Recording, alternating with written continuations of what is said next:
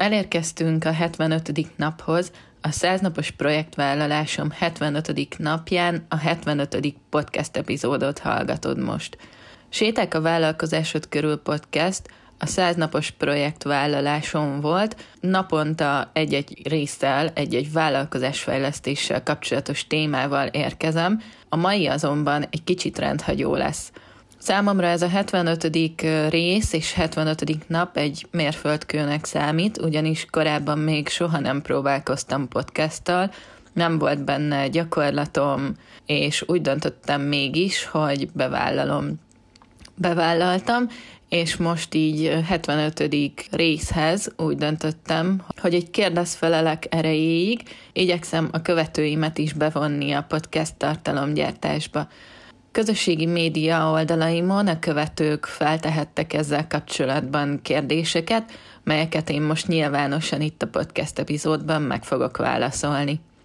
Lássuk is, hogy milyen kérdések érkeztek, jöjjön az első. Hogy látod, megéri neked ez a podcast? Úgy gondolom, hogy ez tényleg sokakat izgat, és biztos vagyok benne, hogyha több epizódot is végighallgattál már, akkor felmerült benned ez a kérdés, amire én tényleg csak annyit tudok mondani kategórikusan, hogy igen, nagyon-nagyon szeretem csinálni, és nagyon élvezem. Nyilván egy kicsit fáradok is, és azért rengeteg idő, energia, amíg egy-egy rész elkészül, illetve én az elején nagyon-nagyon rövid idő alatt döntöttem el azt, hogy részt veszek ebben a projektben. Elindult a száznapos projektvállalás, és gyakorlatilag három-négy napom állt rendelkezésre arra, hogy megtervezzem a témákat, vagy hogy egyáltalán hogy fogom ezt az egészet kivitelezni.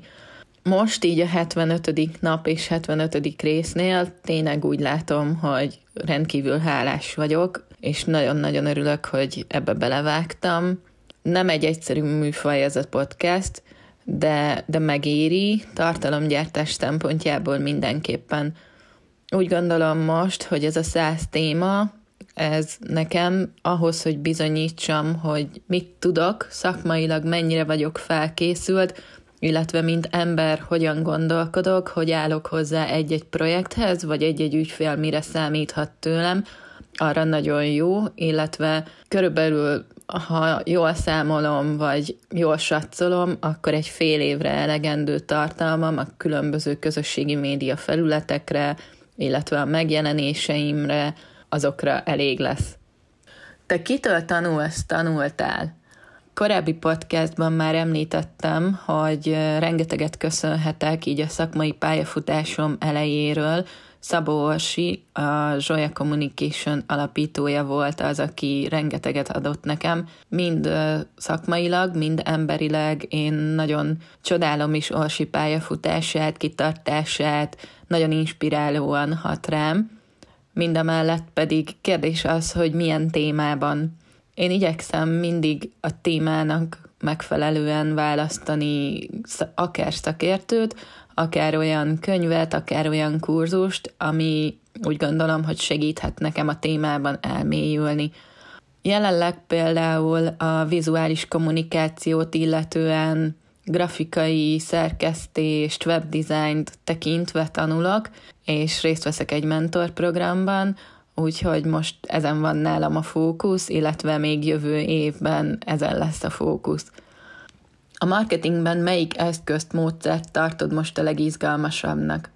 Hát, hogy a legizgalmasabbnak, arra biztos vagyok benne, hogy nagyon sokan rávágnák azt, vagy elvárnák tőlem is azt, hogy azt mondjam, hogy az AI, vagyis a mesterséges intelligencia, igen, lázban tart, és igen, foglalkozok vele, és igen, igyekszem tartani a lépést a fejlődésével, Mégis, hogy a legizgalmasabbnak tartom-e jelenleg, azt nem mondanám.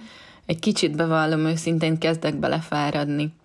Mi tavaly 2022. novembere óta foglalkozunk vele, folyamatosan próbálkozunk, gyakoroljuk a különböző promptoknak a alkalmazását, írását, rengeteg szöveges és képes anyag is már így keletkezett az elmúlt egy évben, én egy kicsit tényleg fáradok, de tudom azt, hogy szükség van rá, és, és tudom azt, hogy folyamatosan figyelnem kell, és alkalmazkodnom kell a jelenlegi világhoz. De hogy válaszoljak is a kérdésre, talán a legizgalmasabb jelenleg az életemben az a személyes márkaépítés. Személyes márkaépítésbe kezdtem ugyanis újra itt a kiégés időszakát követően, úgyhogy ha kielégítő a válasz, akkor én most a legizgalmasabbnak ezt tartom. Neked mi volt a legnagyobb felismerés ebben az évben, ami a vállalkozásodat illeti? Jó a kérdés, köszönöm szépen. Bevallom az évzáró, évtervező időszakomnak még nagyon az elején vagyok, inkább a jövő évi tervezéshez írtam már fel különböző pontokat, támpontokat, mi volt a felismerésem ebben az évben? Nagyon nehéz éven vagyok túl, tényleg egy nagyon komoly és elhúzódó kiégésem vagyok most már szerintem túl, de ezt gyorsan lekapogom. Rengeteg mindenre kellett rájönnöm saját magammal kapcsolatban, rengeteg dolog van, amit át kellett formálnom, át kellett egy picit értékelnem is, én úgy gondolom, hogy akkor tudunk jól vállalkozni, hogyha mi magunk is jól vagyunk, mind fizikailag, mind lelkileg, és pont ezért talán felismerés, hogy vállalkozóként tényleg a magunk ura vagyunk, a saját szabályaink szerint éri meg vállalkozni. Ezt egyébként nem régiben egy nagyon szuper vállalkozó nőnek az Instagram sztoriában olvastam, hogy a saját vállalkozásod, a saját szabályaid, és ez engem nagyon megfogott, úgyhogy én ezt próbálom képviselni majd a továbbiakban is, illetve nagyon egyet tudok vele érteni.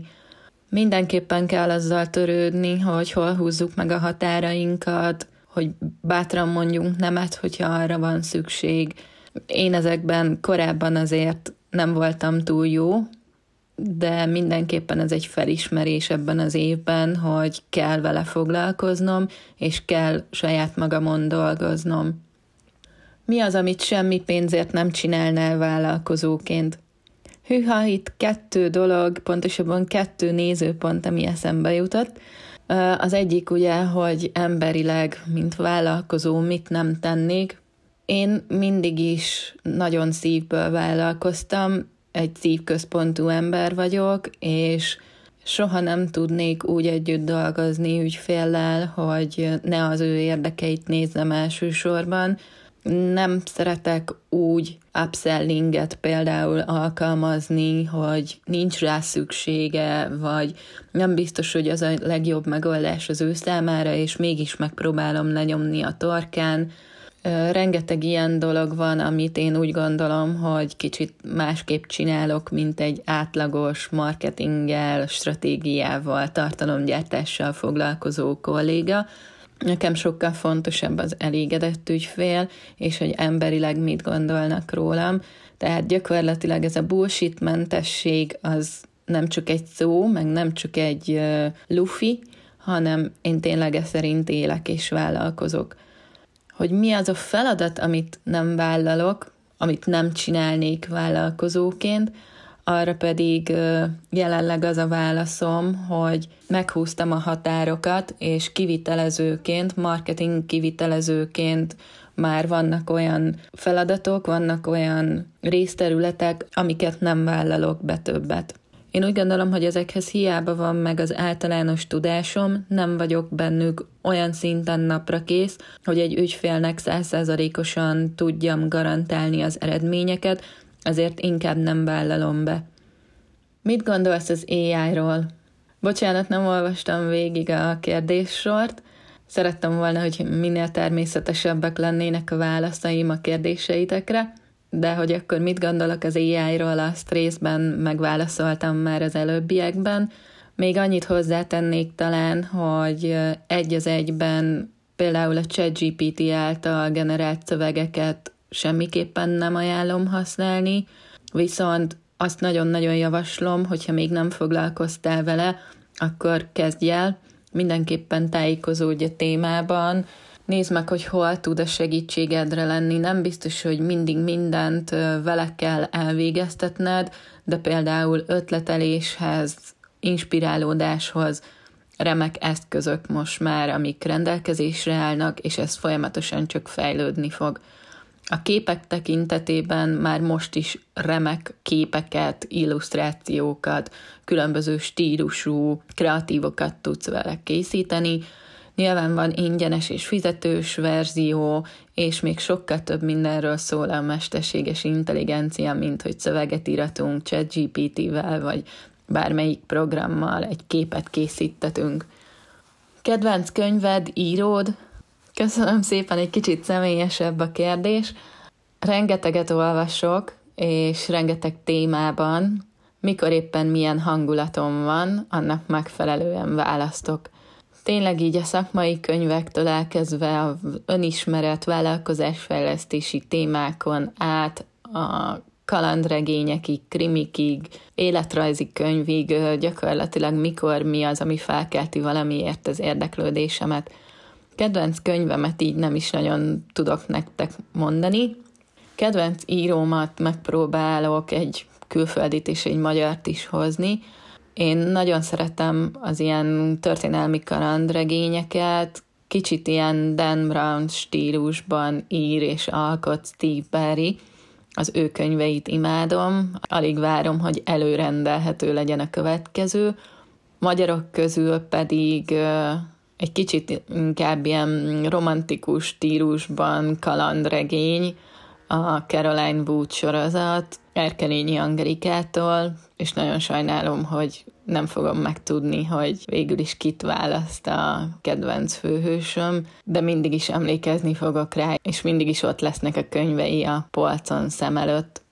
Talán, hogyha kedvenc könyvet kellene említenem, akkor mégis eszembe jutott egy, ez pedig nem más, mint Julie Kaplinnek az Egy csésze kávé Kopenhágában, Mégpedig ez a könyv azért emlékezetes nekem, és azért szeretem nagyon, mert körülbelül két éven belül háromszor elolvastam, ugyanis nagyon-nagyon át tudom érezni, amellett, hogy vicces is egy kicsit, de gyakorlatilag idegenvezetőként számtalan hasonló szituációt átéltem annak idején én is, és nagyon-nagyon szeretek utazni, mint a mai napig, és ez is egy gyakorlatilag utazásnak a története Kopenhágában. Úgy látom, ez volt az utolsó kérdés. Nagyon szépen köszönöm azoknak, akik beküldték, és akik érdekelt, hogy én mit gondolok ezekről a témákról.